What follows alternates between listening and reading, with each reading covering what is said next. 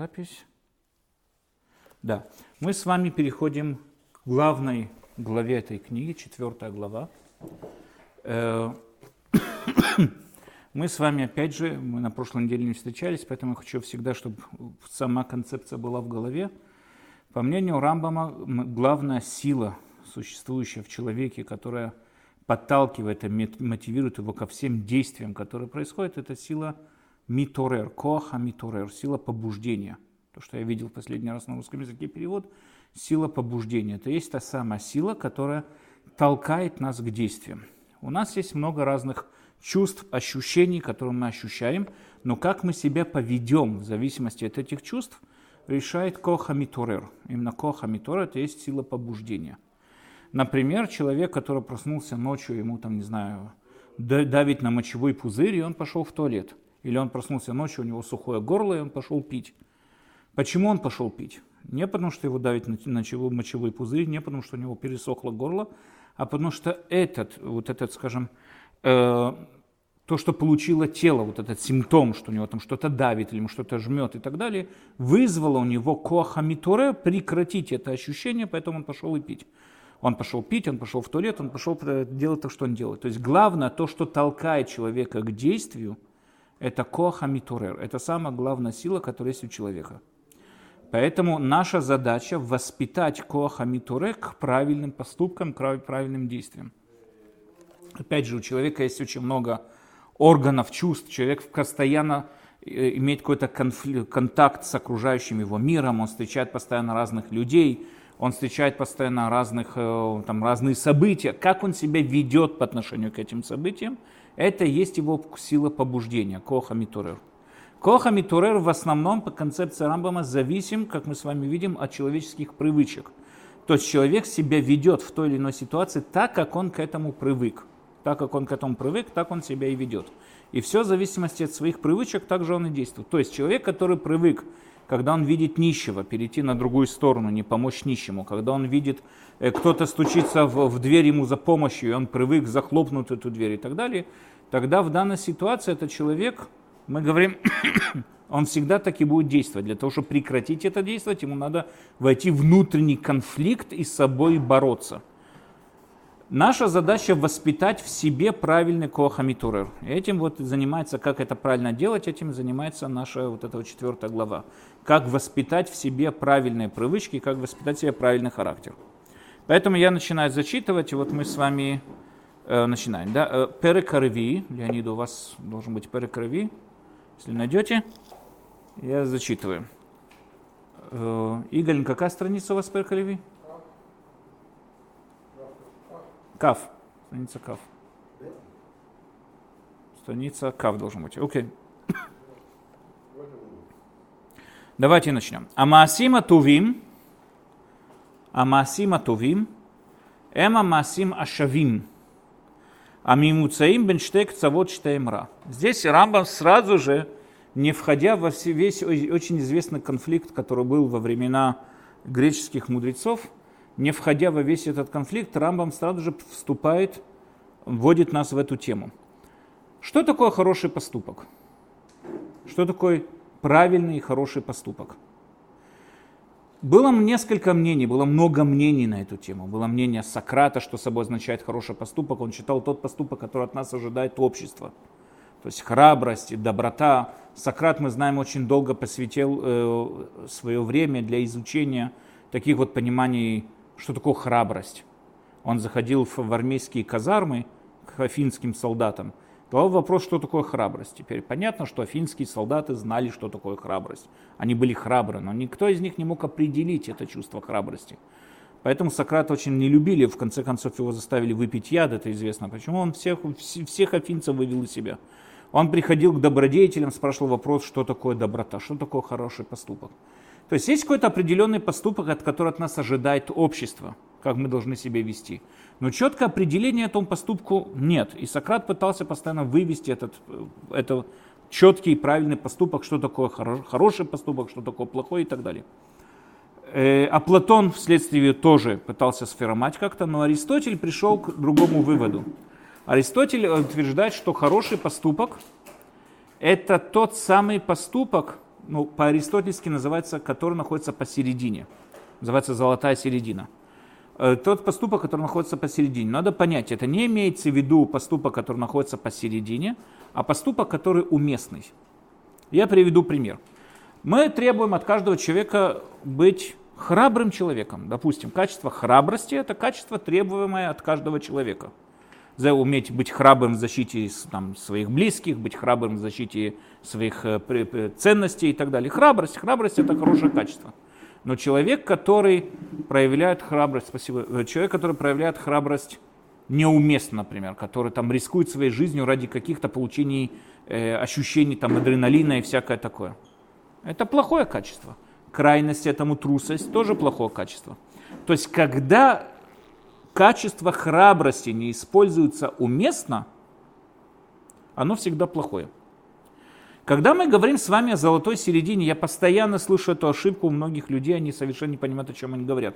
То есть считается посередине моль 0, 100, а середина это 50. Например, приведу опять же пример, который мы дальше с вами будем разбирать. Э, качество, допустим, понятно всем, что жадность это плохое качество. Жадность это плохое это плохое качество, это понятно всем. Это 0, допустим, да. 100, то есть полный перевес жадности, это, допустим, транжирство. Транжирство тоже понятно, что это плохое качество. Тогда 50 это щедрость. О, щедрость это хорошее качество. Но это не так, это не это имелось в виду у Аристотеля в золотой середине. Потому что я приведу вам пример, допустим. Поломать котенку четыре ножки – это жестокость. Не ломать ему ножки – это слишком милосердность. Так поломать две ножки – это правильное качество. Конечно, нет. Это понятно, что здесь не делится, это невозможно разделить на такой, на такой образ и невозможно разделить на такие разговоры. Это понятно, что нет. Имеется в виду такая вещь. Любое качество должно контролироваться, его проявление должно контролироваться человеком и проявляться уместно. Если человек проявляет его неуместно, там, где надо проявлять, он его вообще не проявляет, там, где не надо проявлять, он его проявляет – в любой ситуации это плохо, это крайность, оно должно быть уместным. Поэтому, допустим, возьмем с вами пример такой вот жестокость. Качество жестокости, когда она проявляется неуместно, так это жестокость.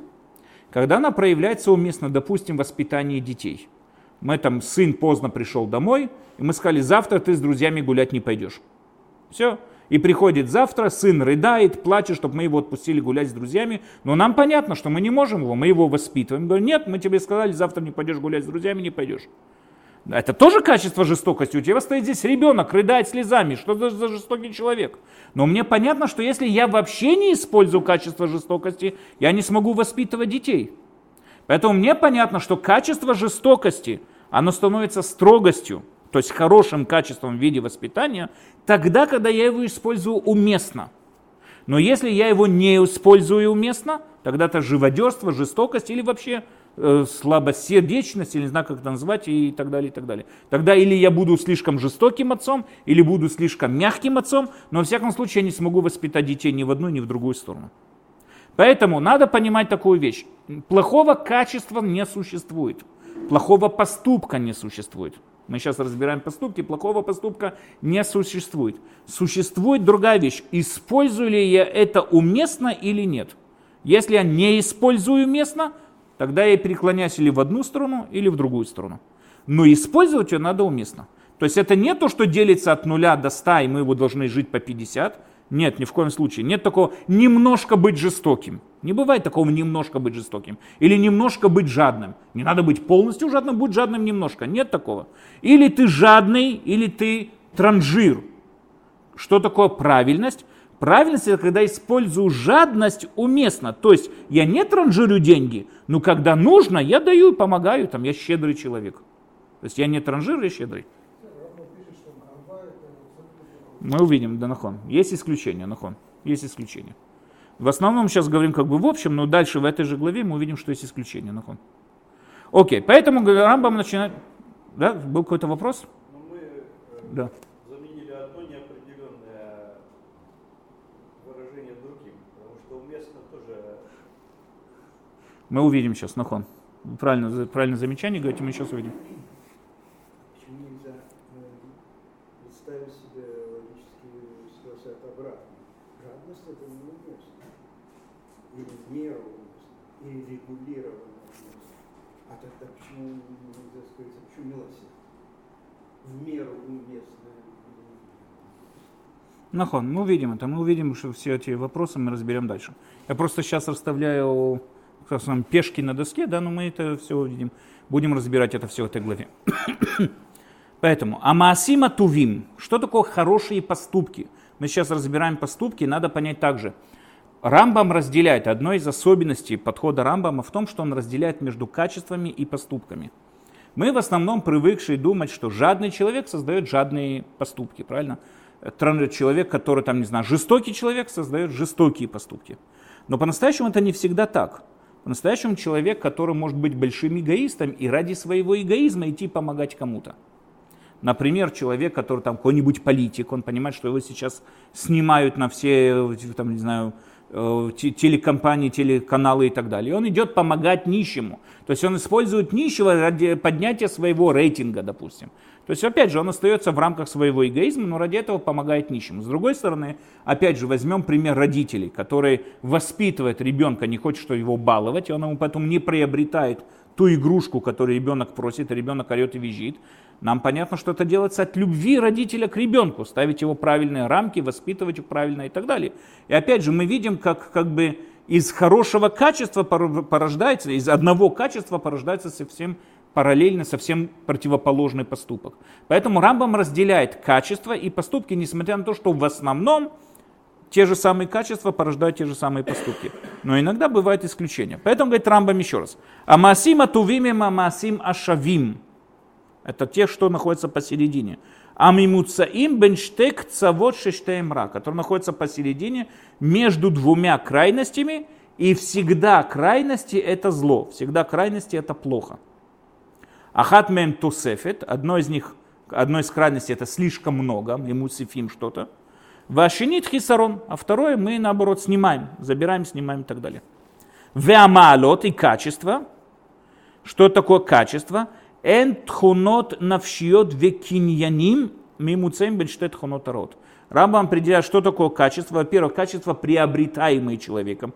Киньяним, они приобретаемые человеком. Это его характер, то есть его сущности, приобретаемые человеком, которые тоже находятся между двумя крайностям. То есть, кроме самих правильных поступков, надо, чтобы у человека был правильный порыв. Порыв совершать правильные поступки. То есть, если у человека есть порыв к жадности, или у человека есть порыв к транжирству, несмотря на то, что он не ведет себя так, то есть он сдерживает себя, но у него еще есть вот этот порыв, он должен конфликтовать с собой, он находится в конфликте с самим собой, тогда в данной ситуации еще качества его не исправлены. Okay? То есть в основном все наши вот эти вот конфликты, которые происходят, это между нашим понятием, как себя правильно вести, и между нашими вот порывами, между, между кохом и туром. Дальше. Ахат мем етера, то же самое, одно из этих качеств, когда оно, опять же, неуместно, это может быть в сторону етера, вахерет хасера, а другое, наоборот, слишком мало и так далее. Минат хунотейлу и тхайвута паулотейн из вот этих тхунот его характера, из этих сущностей, скажем, его характера, и пробивается в основном, всегда в основном, и пробивается его действие. То есть в основном жадный человек ведет себя как жадина. В основном жестокий человек ведет себя как жестокий человек. В основном трусливый человек ведет себя по, трус, по трусости. В основном. Конечно, он может это изменить и из-за трусости пойти на другие поступки, но в основном он ведет себя так вот соответственно этому. Вамашальбо, и вот Рамбам приводит примеры. Амашальбо, а зегирут. Зегирут это осторожность. Надо понять, что в средневековой философии, на иврите, средневековом иврите, который был порожден э, семейством Ибн Тивон, да, наш же иврит, когда вот решойним, решоним, да, вот это средневековые мудрецы начали писать, то есть именно в средневековье пробудилось вообще порыв писать на иврите. До этого у нас было последний текст, когда был написан на иврите, были Мишнайот. И то ранние Мишнет, поздние Мишнет уже были написаны на, на уже более арамейским и так далее. Но первый, но это последний. После Мишнайот мы писали только на арамейском языке. Иерусалимский Талмуд, Вавилонский Талмуд, Мидрашим, все. иврит был забыт как язык для разговора. То есть в основном его использовали в ритуалах, в молитвах, в ритуалах и так далее. Разговорным, разговорного иврита не было. Первые, кто начали, кто начали, скажем так, зародили иврит, оживили иврит, Это было семейство Ибн Тивон. Было несколько, которые пытались переводить. Одно из известных людей, это было три поколения Ибн Тивон. Юда, Моше, Юда и Шмуэль, по-моему. Были три вот этих вот э, поколения Ибн Тивон. Они практически перевели все книги, написанные в то время на арабском языке, в основном Рафсадия Гаон, от того периода времени все писали на арабском языке, они их перевели на иврит. А иврит э? В основном да, в основном да. Уже во время Танаим уже многие говорили на арамейском. Иврит был уже не разговорный язык, он не был в быту. Да, более того, Рамбам приводит нам, говорит нам, что иврит, он э, святой язык. Почему он святой язык? Потому что он использовался только в ритуальных целях. Мы его выделили для ритуала, чтения Торы, молитвы. Только в этом мы его используем, только в качестве ритуальных целей. Какое доказательство у нас приводит? На иврите нету матов. Если бы это был бы бытовой язык, так был ли бы там э, как следует. А там нет, он говорит, даже нету названий половым органам на иврите. То есть мы видим... Мат появился в 9 веке, когда был рожден идиш. Да, да, там уже пошли эти ругательства на Хона. В основном, то есть иврит тогда был очень неразговорный язык. Поэтому после Ибн Тивона, когда они перевели, один из э, тоже возродителей более такого тоже иврита, это был Рамхаль. Рамхаль писал, знаете, не знаю, знаете ли вы, нет, он писал много пьес. Рамхаль занимался пьесами театре и так далее, писал пьесы на иврите. У него даже есть любовные пьесы, там, где он пишет там, романы такие, ну, как бы в еврейских общинах такие романы и так далее, кроме всего общего, да. И он писал также, он был один из тоже возродителей. То есть то, что говорят, что как его, Лазар бен Иуда, или как его зовут, возродитель иврита, это просто историческая чушь. Он не возрождал никакой иврит, а иврит был уже возрожден во время Средневековья и бентивонами. Теперь представьте себе такую вот ситуацию, человек, который вот иврит, который перед ним лежит, это иврит Торы и иврит Мишнайот максимум. И сейчас на этом иврите переводить какие-то философские термины. Естественно, что Ибн Тивона приходилось выдумывать новые слова. Они брали старые корни, они брали какие-то корни, пытались их как-то подставить.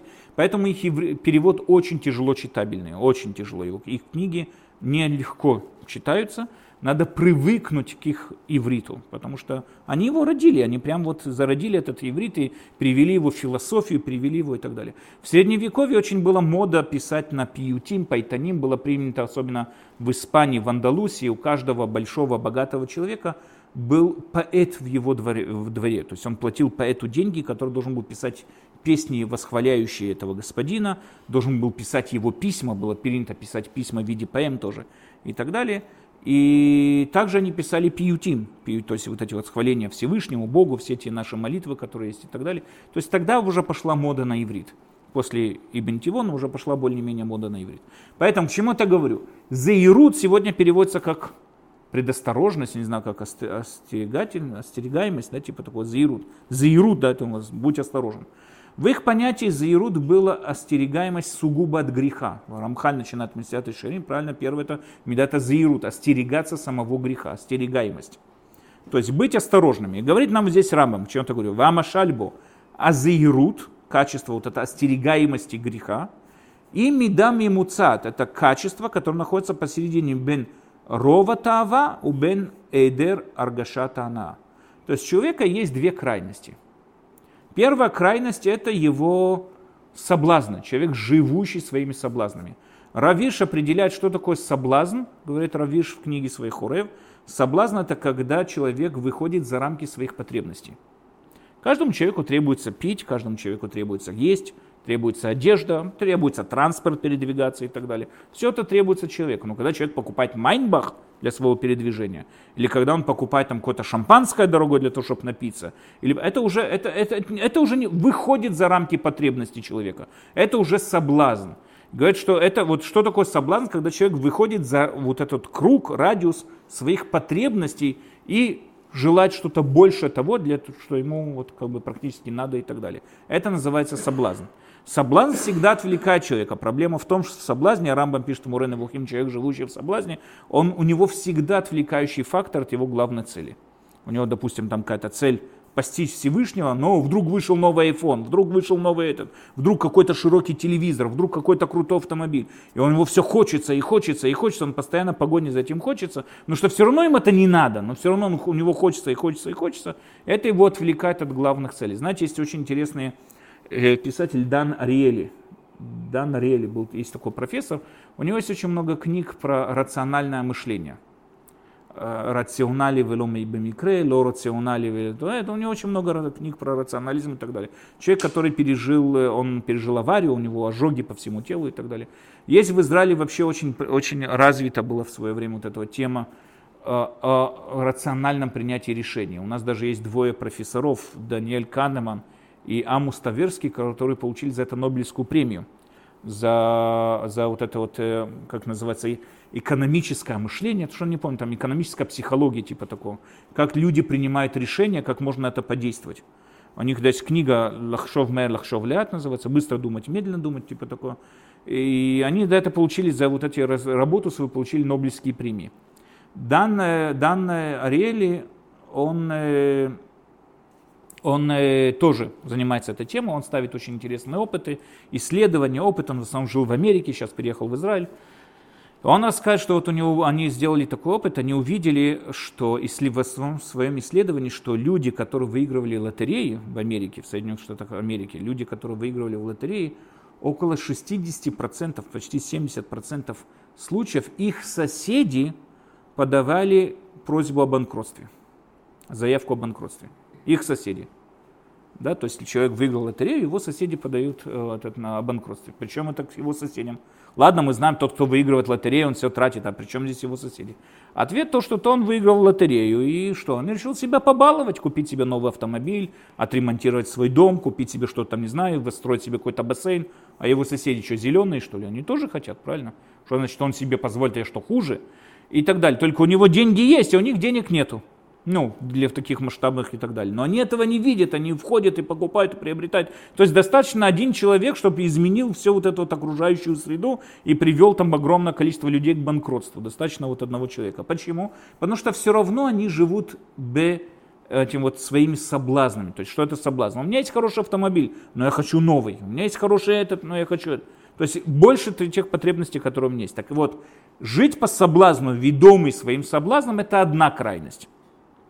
Противоположность этому, когда у человека нет вообще никакого ощущения, никакого желания ни к чему. Мы ошибочно принимаем это, и очень часто принимается это, как какое-то праведничество. Какое-то вот, вау, вот он праведник, у него вообще никакого желания ни к чему нету, он вот праведник, духовный человек. По мнению Рамбама нет, он не духовный человек, он больной человек. Он не духовный, он больной человек. Потому что человек, который не ощущает радости по отношению к чему-то, желанию к чему-то и так далее, это больной человек. Приведу пример, да, вот каждому были, опять же, когда я рассказал про Абхайм Каневского, были у него в доме, да, скромность, ну прям, ну это видно, это старая мебель, это скромность и так далее. Но нельзя сказать, что у этого человека не было желания в жизни. У человека были огромные амбиции только в духовном мире, в духовном направлении. Но амбиции у него были. Человек, у которого нет вообще никаких желаний, никаких амбиций.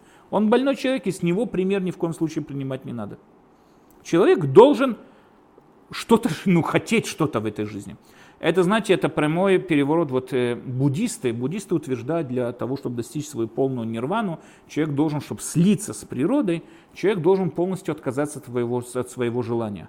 У Конфуциуса, он, правда, не буддист, но у Конфуциуса было такое высказание, как листья ничего не хотят, как облака там, идут по небу, ничего не желают, так и Конфуциус ничего не хочет в этом мире.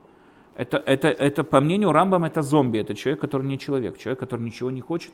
Зачем тогда ты просыпаешься утром?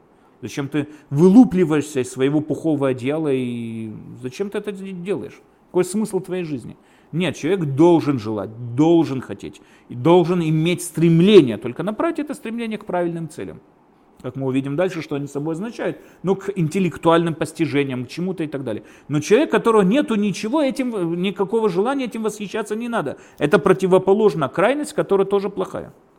Вазирут, и поэтому, когда две эти крайности, первая, с первой стороны это соблазн, с второй стороны это полное отрицание, э, э, полное скажем, отрицание любых желаний и так далее, заирут и мепаулот вот. Заирут это есть из хороших действий, которые есть у человека. То есть он желает, у него есть желание, он очень осторожен в этом, не скатиться в соблазн, быть, как бы контролировать себя и так далее. Витхуната нефеш ашертит хаев мимена азирут и маалата мидот. И вот этот тхуна, из которого выходит это зирут, это есть вот это вот качество характера и так далее. А вальрова тава и акация решен. Однако слишком много соблазна. Это, первый, это первая крайность. Эйдерер гешана лигамры, когда человек вообще, Рамбам здесь подчеркивает, вообще нет каких бы то ни было желаний и так далее, лигамры, у акаце ахарон. Это про вишнеем рагамур. Две эти крайности, полное зло, пол, полностью плохо. Человек, который ничего не желает, это очень плохо. Уштет хунота нефеша шемент хеврова тава и тхунат ятера, ведергаша и тхуната хасра штен яхат пхитует мипхиот нефиш. Если у человека побуждение к соблазну, это плохо. Если у человека нет вообще никакого побуждения, вообще никакого желания, вообще никакого побуждения, это тоже плохо. У человека должно быть побуждение, только к хорошим вещам. Если у него этого всего нет, то это уже плохо само по себе. Вехен анедивут, то же самое и щедрость. Опять же, мы с вами видим иврит очень древний и не всегда это соответствует современным словам, как мы увидим дальше. Там даже Ибн Тивон пытается добавить что-то своими словами. Но мы посмотрим. Да, Вехен анедивут, также щедрость. Мимуцат бен акилют. Килют на древнем иврите это жадность. Это больше, чем жадность. Это, не знаю, как жлобство, как можно сказать такое, да, типа ну, полное такое. Бен акилют – в апизур, между жадностью и между транжирством. В агвура, смелость, отвага, Мемуцад бен амисиран лесаканот, она находится посередине между людьми, которые бросаются в опасность. У бен рох аливав, и между э, мягким, мягкосердечными людьми, то есть трусливыми людьми. Надо понять такую вещь, что по мнению Рамбама люди, которые... У людей бывает очень большой ецер – Э, захвата, ну как бы расширить свое сознание, расширить свой захват и так далее. Это часто этот ецер связан также с, э, с разными видами путешествий, с разными видами там, покорений чего-то и так далее, и так далее. То есть он покоряя что-то, он осознает свое величие, покоряя Эверест, он познает свое величие, покоряя еще что-то, он познает свои, там, не знаю, путешествия в какие-то опасные места, он покоряет еще что-то, он ощущает, что он что-то покоряет во всем этом. По мнению Рамбама, он их называет, в Мишне Тура называет Мишугаим. Этих людей называют Мишугаим. Почему Шугаим? Они бросаются в опасности без какой бы то ни было пользы. Ну, сколько у нас каждый год, я не помню, там сколько людей гибнут в попытке забраться на Эверест. Зачем? Какая польза человечеству от того, что ты зашел на Эверест и воздвинул там флаг? Вот, бедюк, я говорю, но это самореализоваться, это правильно, да, это попытка самореализоваться, только Рама говорит, используемая неправильно. Может самореализоваться тем, что э, построишь, там, не знаю, госпиталь для беженцев из Украины. М? Потому что очень большой риск и очень мало пользы. Да? Э, э, и цена этого очень большой риск. Очень большой риск. Человек, который бросается в опасности ради самореализации, по мнению Рамбам, это зачем? Это называется мишуга. Что еще раз? Рисовать картину. Рисовать картину это прекрасно. Если, но если человек хочет рисовать картину, когда плавает с акулами, рисуй картину, сидя у себя дома на балконе. Зачем э, заходить в опасности? Зачем напрасно рисковать своей жизнью? Есть люди, которые, э, которые в попытке там, уловить вот это вот чувство адреналина, да, адреналин это считается один из наркотиков природных в человеческом теле, они прыгают там свободные прыжки там без парашютов или там, не знаю, идут на разные опасности и так далее. Зачем? Какой смысл в этом? Не, у вс... это чувство есть у всех. Не, не, не, самореализоваться есть у всех. Мне, все хотят тоже самореализоваться и хотят испытаний. Только один, ему не удовлетворяется самореализация тем, что у него есть хорошая семья, у него хорошо воспитанные дети, у него хорошая работа, он там помогает обществу. Ему надо самореализоваться тем, что он залез на какой-то Эверест и рискует своей жизнью, умереть там, и там после какой-то высоты, после пяти тысяч метров, по-моему, человек начинает умирать. То есть, дойдя до определенной линии Эвереста, уже идет на перегонку, что будет раньше, ты дойдешь и спустишься или умрешь.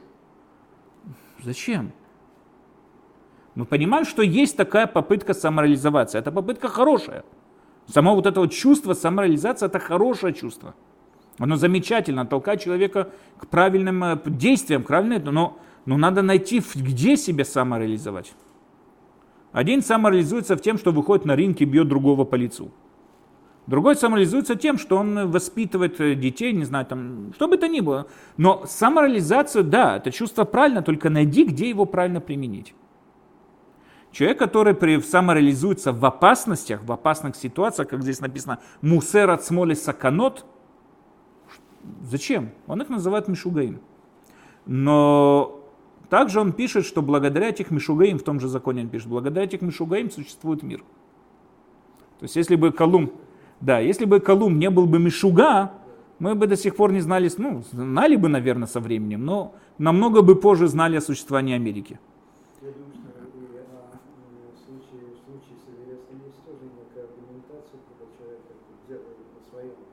э.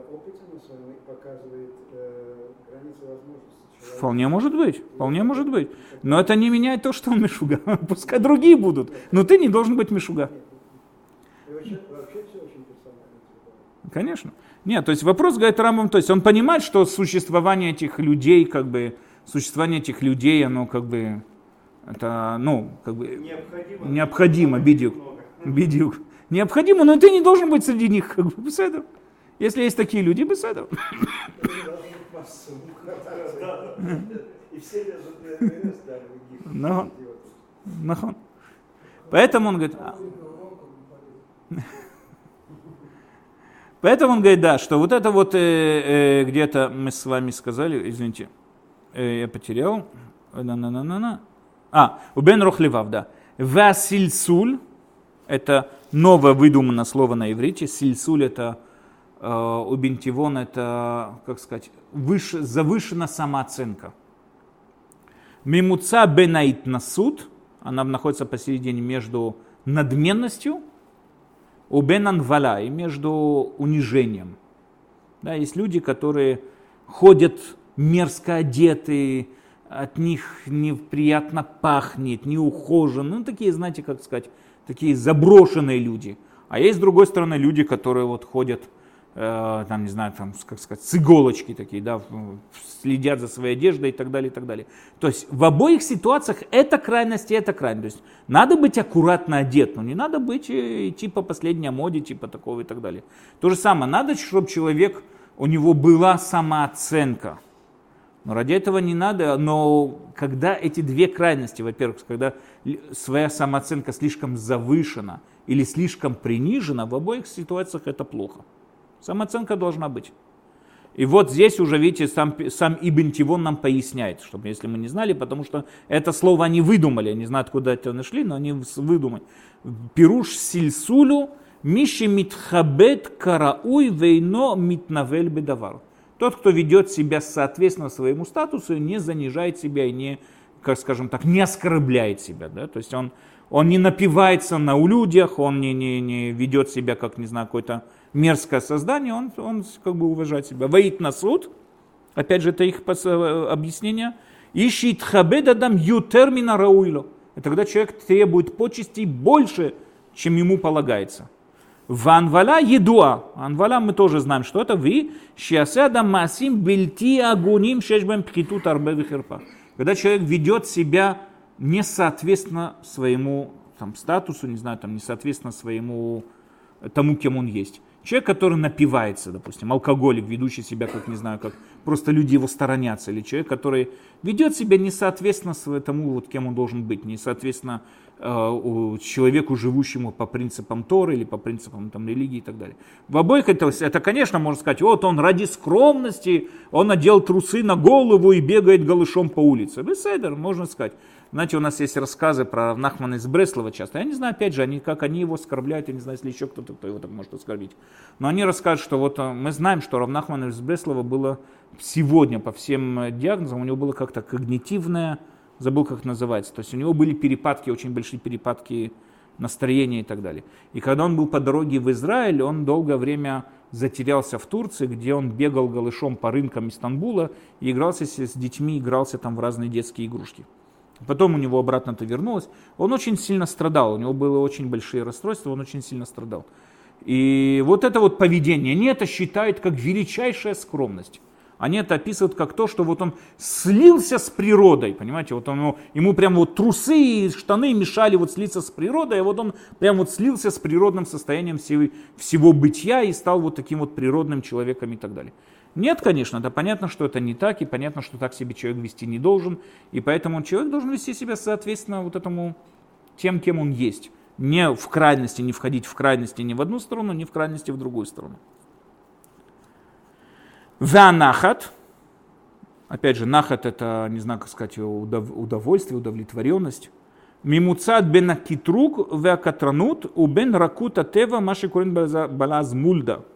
Что такое мульда у нас? Юдгимель это тоже ни, ничего не помог. Это слово рузи, не знаю. То есть нахат это между тем, что человеку, ну знаете, как сказать, как мне кто-то сказал, пофигист. Ему на все наплевать и человек, который всегда ничем не доволен. Надо знать, посередине между двумя этими крайностями есть человек, который, он не злится на все попало, да, он, есть вещи, которые у него вызывают удовольствие и так далее, но он также умеет сторониться тех вещей, которые ему не нравятся и так далее. В умишу бело дибо, а вот здесь они поясняют тоже, в умише бело дибору, бело мясалих ведут тиво викор мизгову, кенегет от китруг, от китруг, шаво михиду тиво вихом мизго. То есть китруг это когда у человека кипящая кровь, ему все не нравится, он на все, все постоянно находит какие-то недостатки во всем и так далее. А второй человек, который вот лежит на месте, пришел, дал ему там по голове, он довольно сидит. То есть неподвижный, не двигающийся человек, который вообще ни на что не жалуется и так далее. Это тоже крайность. Это не надо здесь восхищаться этим величайшим человеком, это тоже крайность.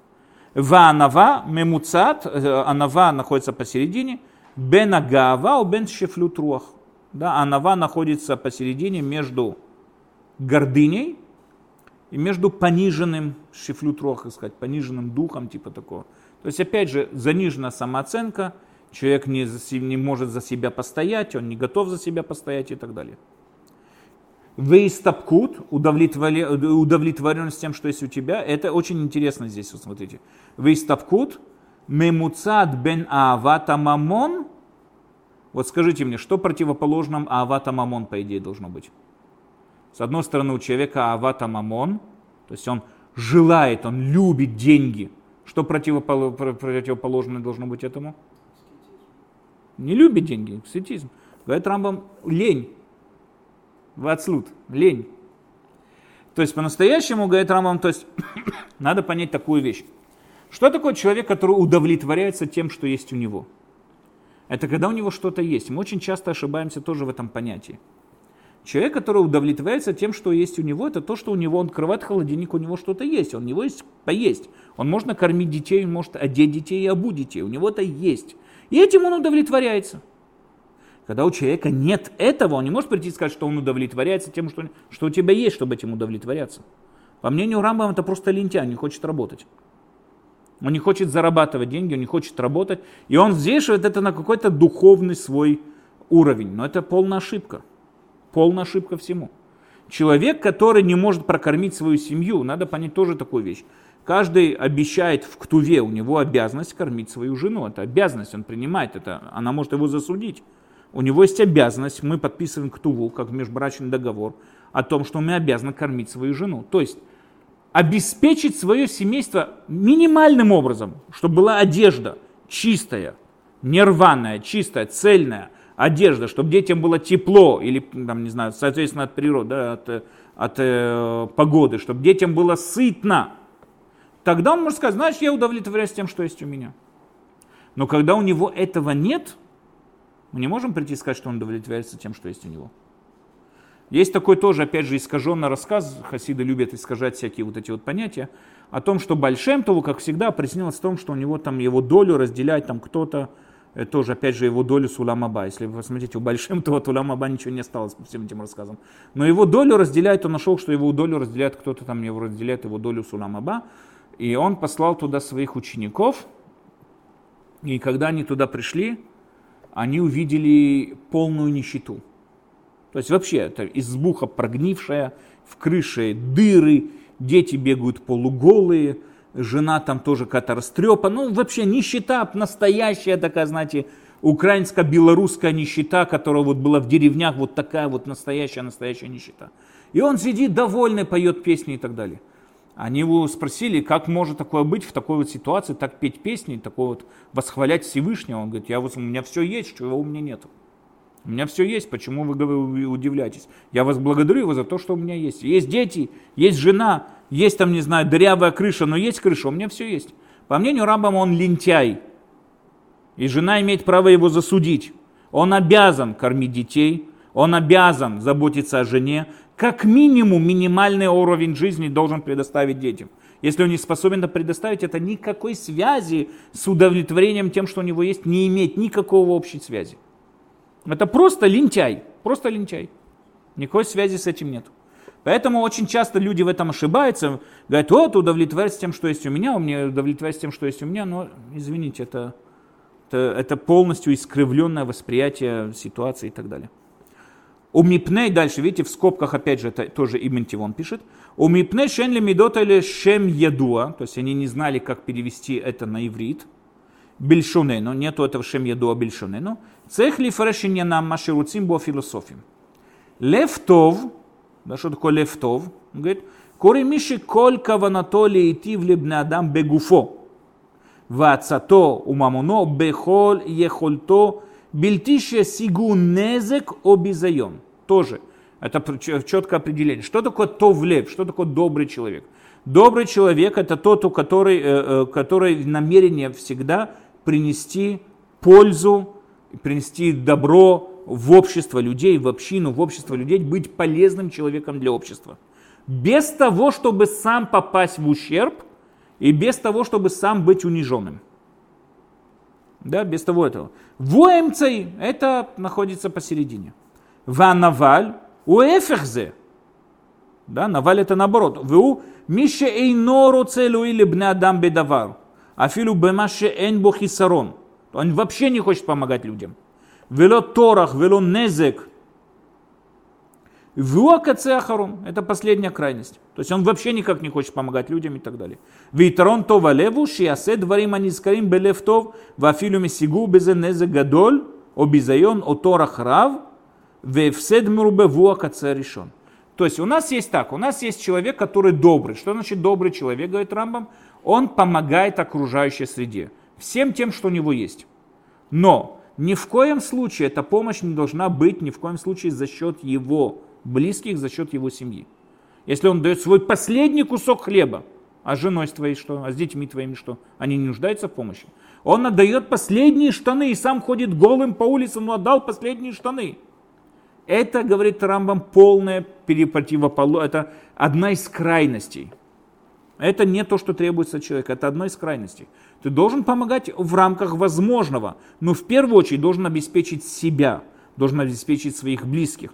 И когда у тебя еще осталось там что-то, откладывал деньги на путевку в Турцию, откладывал деньги куда там поехать за границу, и ты в последний момент решил этими деньгами помочь кому-то другому и так далее, вот, это правильно. Но если ты даешь последние деньги свои, деньги своей семье для помощи другого человека, нет, это ты не имеешь права. А? Знаете, Ашем это не золотая рыбка. Он не обязан ничего выполнять. Что такое битахон башем? Битахон башем мы увидим дальше в Рамбаме. Битахон башем означает то, что я уверен, что со мной то, что происходит, то и будет. Поэтому это не означает, что я должен сейчас последнее от себя давать. Я уверен, что такое битахон башем, что если я что-то хотел, и оно не сбылось, я уверен, что это от Бога. Да, но это не означает ни в коем случае, что я должен отдавать свое последнее, ну что Бог обязательно поможет. Нет, этого нигде не написано, и Бог нам ничем не обязан. Мы обязаны Богу, Бог нам ничем не обязан. Поэтому, поэтому когда мы помогаем в первую, было, знаете, ситуация в Рамбаме, во время Рамбама, это мне мой любимый рассказ, когда э, ему прислали семена письмо, что у них появился Машиях. Рамбам послали письмо Рамбаму, что у них в Йемене Машиях. И этот Машиях говорит, что он может сейчас, он, он прыгал на какие-то огромные дистанции. То есть все юноши Йемена пытались перепрыгнуть его никто не смог. А он прыгал на какие-то дистанции огромные, сколько людей не прыгали, не могли его. То есть он был большой прыгун, и это было доказательством, что он Машех. И он пришел, сказал общине Йемена, что он может сейчас собрать всех и со всеми запрыгнуть в Эрец Но что? Он не может это сделать, потому что у этой общины еменской уже есть еменское имущество. Козы, дома, там имущество и так далее. Поэтому пускай они все дадут нищим, лицдака, полностью все раздадут нищим лицдака. И тогда он их может собрать и запрыгнуть вместе с ними, когда их уже ничего еменского сдержать не будет, и запрыгнуть с ними в Эрцистрель. Но сейчас перед, евре... перед евреями Йемена серьезный вопрос. С одной стороны, если мы его не послушаем, так румыны запрыгнут, поляки запрыгнут, марокканцы запрыгнут, а еменцы останутся с хугом своим в Йемене, ничего не... Что делать тогда? А с другой стороны, отдадим все, и опять же ничего не останется, что у нас тогда будет? Рамбам им ответил, надо этого человека поймать, забить палками, прогнать за пределы Йемена и дальше, чтобы больше не прыгал, короче. Отбить у него любое желание скакать. Откуда Рамбам так жестко, вот откуда он это взял? Он объясняет им. Нам сказали мудрецы, что человек для мицвы не имеет права тратить больше одной пятой своего имущества. Представьте, вам сейчас приводят, приносят тфилин Рабьюда Анаси. Или тфилин Раби Акивы. Вот. И Раби Акиву, когда граблями железными разрывали в клочья смертной казнью, у него на голове был тфилин, он кричал Шма Исраэль, вот этот тфилин, вот этот тфилин, вам сейчас его приносят в целости и сохранности. Он каким-то образом сохранился. И хотят за это миллион шекелей или миллион долларов, не знаю что. Ну кто за такое не купит? Правильно, это же сам такой, это ужас какой. Ответ, тот, кто это купит, он нарушил слова мудрецов. Человек не имеет права тратить больше одной пятой за свое, за, из своего имущества. А? Если, он, если у него это одна пятая, нету никакой проблемы. Но если он не миллиардер, так он не имеет права тратить. Не имеет права, запрещено тратить. Поэтому, говорит Рамбам, у нас есть закон, что Машех не имеет права, пророк, не имеет права аннулировать ни одну заповедь из мудрецов. И если он сказал вам отдать все лицдака, то есть знаете, что он уже лжепророк, и поэтому прогоняйте его с Йемена и так далее. Там, избивайте, прогоняйте с Йемена. Теперь, к чему это говорю? Когда у нас есть порыв кому-то чем-то помочь, мы должны тоже понимать, этот порыв, откуда он берется. Откуда берется этот порыв? Мы готовы, там услышали какую-то душераздирающую историю про кого-то, где-то что-то нуждается, и мы готовы сейчас ему выписать чек, отдать ему свою квартиру, не знаю. Секунду, откуда? Ты не имеешь права этого делать. Объясняет Рамбам, что такое доброта. Доброта это когда... А почему? Откуда учат мудрецы, что человек не имеет права давать больше одной пятой? Эфес килоя. Запрещено человеку доводить себя до нищеты, до состояния нуждаемости.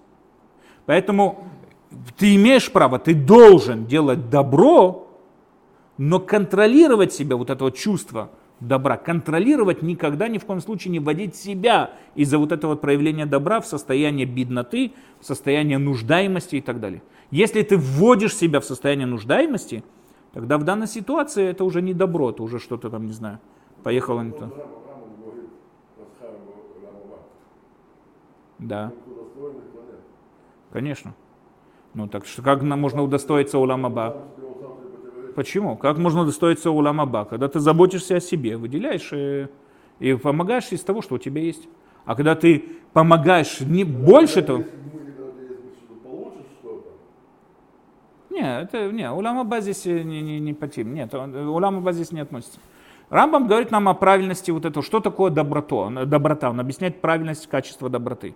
Очень часто люди ошибаются в восприятии этого качества. И очень часто проявляют это качество – неуместно. И мы восхищаемся этими. Вот Рав Гроссман, Равин Мигдалемика. Там была ситуация, я помню до сих пор, все газеты писали, что он приехал навестить э, Цейрей Хабад. Знаете, организация есть такая Цейрей Хабад. А Аронов, Аронов, как его там звали, главу, его поймали на махинациями с налоговой. И он сидел в тюрьме, в Масия, он сидел там пару лет э, в тюрьме. И как-то Гроссман приехал его навестить, и ему сообщили сейчас, что его выводят, э, сейчас его вот на, на, дали разрешение выйти Роша Шана провести с семьей. Вот это вот Цейр Хабад. И он говорит, я не могу сейчас вот это вот в тюрем на этом выйти как бы в Роша Шана и так далее. На это Гроссман долго не ожидал, снял с себя штаны, дал ему штаны, дал ему свою рубашку, там стоял вот этих, э, как их называют, э, гадкис, да, подштанники, вот эти гадки стоял в белых. И его сразу же все сфотографировали, идет Ахрунот, и Маарив, и так далее, и так далее. Что это было? Добротой это не пахло. Я не знаю, что это было, но это не то качество доброты, которое требует Рамбам. Ты не должен себя унижать до такой степени, чтобы как бы...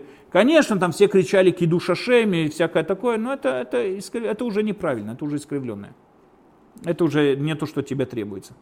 С другой противоположности этому, конечно, когда человек вообще никому никак не помогает.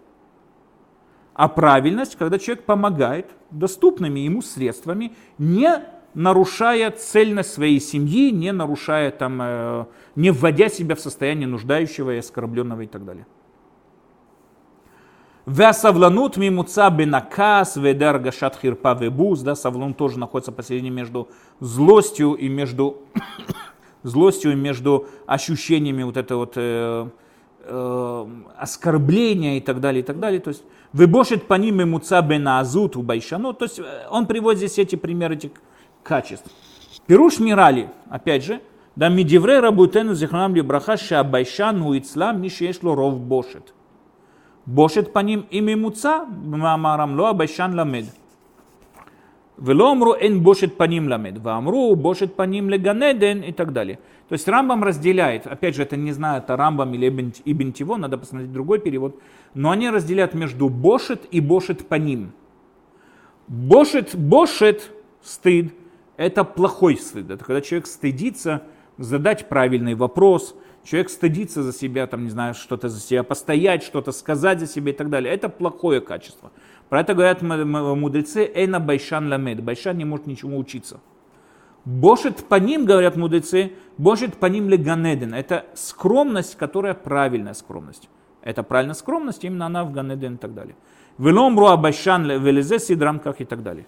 וכן שאר המידות יצטרכו על כל паним לשמות מונחים להם מהסכמה שיהיו עניינים מובנים. И остальные качества, говорит Рамбам, тоже потребуется какие-то найти общие э, имена и названия для того, чтобы их как бы объяснить и, и так далее. Короче, что мы сегодня с вами видели? Давайте подведем итоги, потому что мы сегодня вот э, пока что занялись только самими примерами. Что мы видели сегодня? Видели такую вещь. Рамбам нам пытается объяснить, что такое правильный и хороший поступок. Что такое хороший поступок?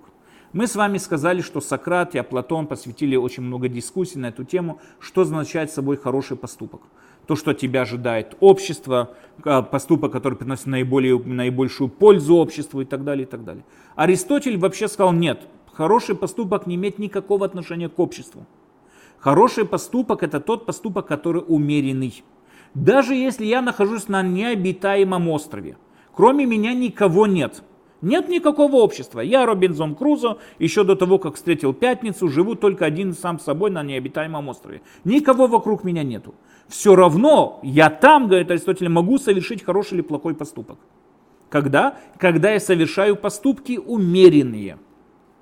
То есть хороший или плохой поступок зависимый от его уместности, где и как я его провожу. И тогда от этого зависит, то есть то, что называется золотая середина. Мы, опять же, видим, с вами разделяем между двумя, скажем, плоскостями. Да, у нас есть две параллели. Есть поступки, которые должны быть посередине, и есть качества, которые должны воспит, быть у нас воспитаны на середине, из которых и выходит большинство средних поступков. Это и есть совершенный человек. То есть, когда у человека нет конфликта между его разумом и кохами турер, Почему? Потому что, понимая правильность, он себя правильно и ведет, это и есть правильный человек. Когда он понимает правильность среднего поступка, он живет средним поступком, его мотивирует, его побуждает средний поступок, и он ведет себя по среднему поступку, это и есть правильный человек.